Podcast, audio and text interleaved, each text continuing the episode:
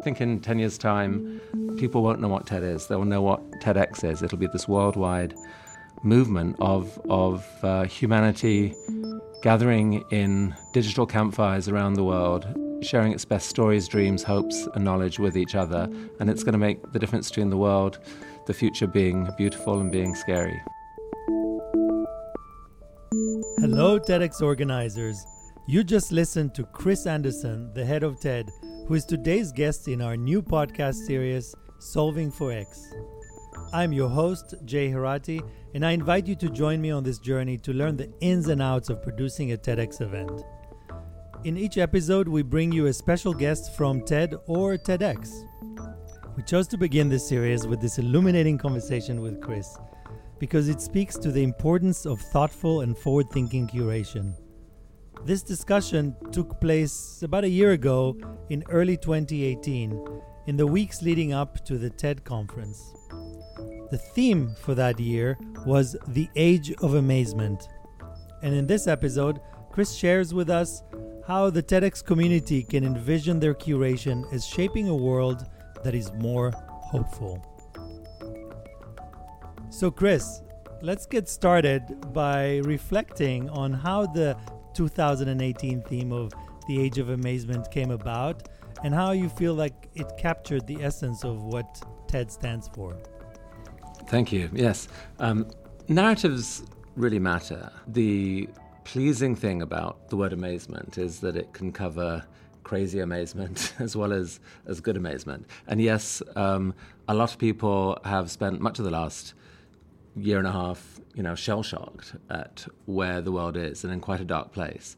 And um, I think TED's always sought to play a role of trying to light up the future a bit, trying to make the world seem more interesting, trying to highlight possibilities, um, trying to get people excited and inspired. And so, how do you do that while uh, not being disconnected from, from the current? So, so explicitly, Age of Amazement started out with okay, the world may seem crazy, um, and, and the future may be wild. But the one thing we know is that it's going to be amazing. Now, it might be amazing bad, um, but it is going to be amazing. And if you can, if you can embrace that, um, well, it, it, it, definitely makes for a more exciting life. And, and so, I mean, we're, we're exploring that. And we're not exploring that, I would say, in a naive way of ignoring the bad and saying, ooh, look at all the whizzy toys that are coming our way.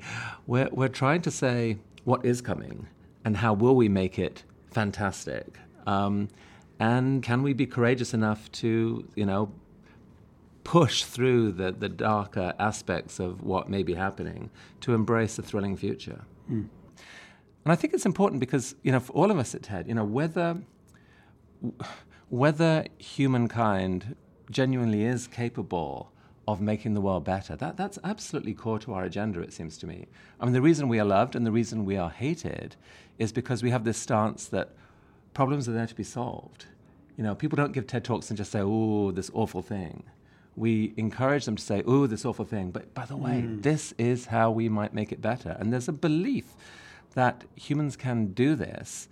And you could, you could call that belief optimism, not, not a feeling, but a belief that humans are capable of, of making problems reduce. And I think this is what our events often bring to the world, that they show that there is more to life than just arguing about the past or, or generating outrage from the other side. Mm. It's like, let's, let, us let us look at what we might actually do together if we were just a little bit more creative. That's at the heart of TED. I've heard you use the term before, slow news. That is, is this does this kind of connected to that? And I think if I, well, describe what you mean when you say, in some ways, we are the slow news versus the right, 24 right. hour right. headlines. Yeah, I mean, so, so much of of current news media suffers from the fact that every journalist in the world is trying to answer a question that actually isn't that great a question to a- ask. That question is, what is the most dramatic thing that happened in the last four hours? Hmm. Why the hell should our whole media landscape be dominated by people trying to answer that question? What is so special about the last four hours? And, and every day, that four hours is the next four hours. And so, what that means is that what happened in the last year remains invisible. People do not pull the camera back, they do not look for the bigger picture. Um, and the bigger picture is one that's actually interesting and that shapes history. So, so yes, so part of the joy of doing an event once a year, as, as we all do, is that you have a chance, you can think of it as slow news. You know, it's like, wait a sec, what, what actually, what's the underlying issue here? What's the explanation here? What's the more insightful cause of what's going on? What do the numbers actually show? Um, and, um, uh, and so, in, in a very real sense, mm. I think we, I think news has become fake news partly uh, not because the individual facts are fake, but because the accumulation of facts is misleading. It, it, gives you the wrong picture of the world, and we have a chance to give people a more thoughtful version of the world. Great. Let's talk about. Um, you've done how many TED events have mm-hmm. you now? Like 30 or 40. I mean, like oh, 30 or 40 in total. But six, 16 years now. 16 yeah. years. Okay, so one question I often hear from TEDx organizers how do you recharge? resource to, to start every year fresh? Hmm. I mean, there's three things. One, one is just we're social beings, and the prospect of hundreds of people descending to your place, you know, with these sort of big expectant right. eyes, you know, blinking at you, has a, has a terror and an excitement all, all of its own. That's, it's not all good, but but that definitely motivates you. Um, so there's that.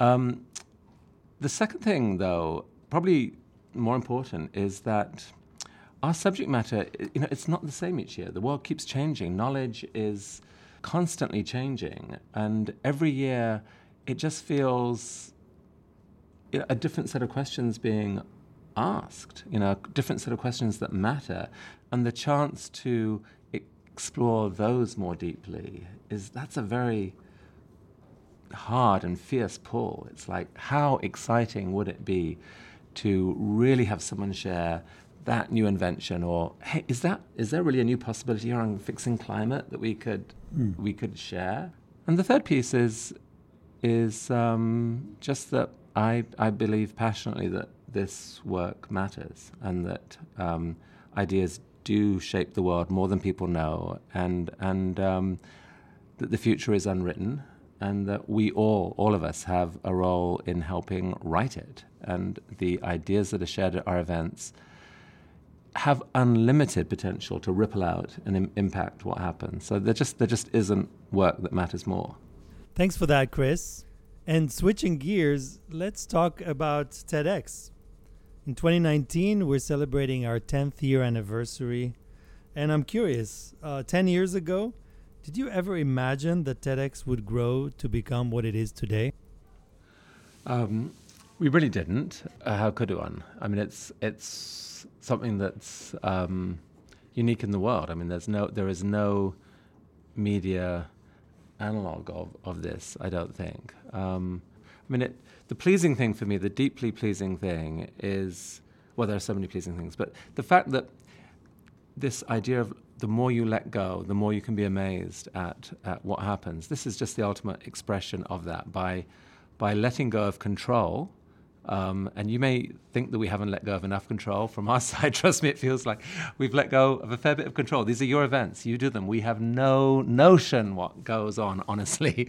Um, but by doing that, you you amaze us every every time. Um, you you take it seriously, with passion, with respect for the brand. And it's because we, we all are animated at the heart by this same idea that um, sharing, sharing knowledge is a beautiful thing. Um, and, and that is, it's that idea that holds us true to this.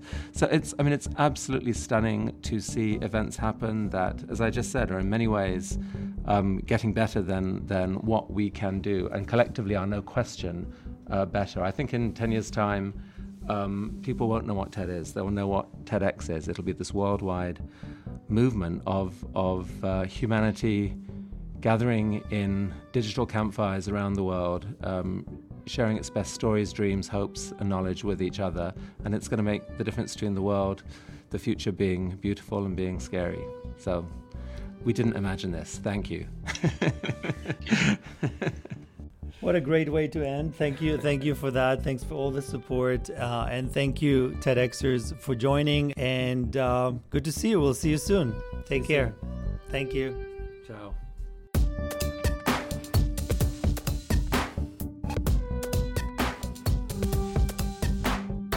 TEDx has continued to grow and thrive because the thoughtful work that you've been putting into these events. So thank you for all the work that you do and for listening to our first episode of Solving for X. If you have questions or you'd like to share your feedback, if you have an idea for a future podcast episode, please reach out to us at TEDx at TED.com. We hope you'll come back to listen to more episodes as we continue to explore the TEDx journey together.